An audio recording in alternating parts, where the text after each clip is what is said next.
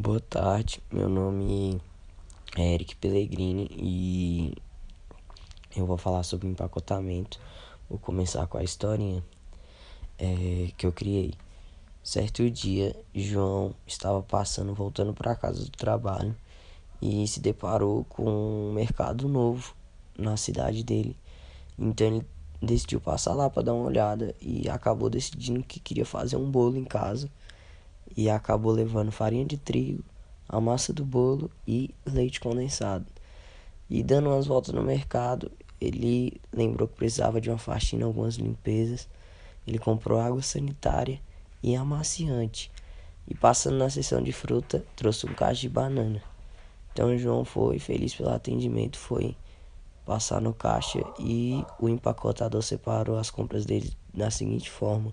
Na primeira sacola, ele colocou a farinha de trigo, o leite condensado e a massa do bolo.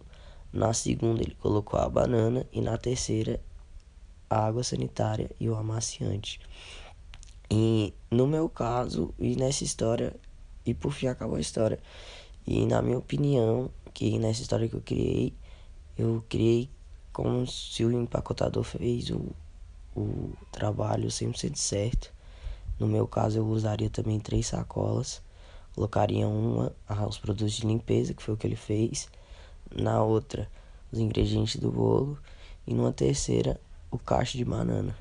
Então acho que eu separaria dessa forma e faria assim no dia a dia.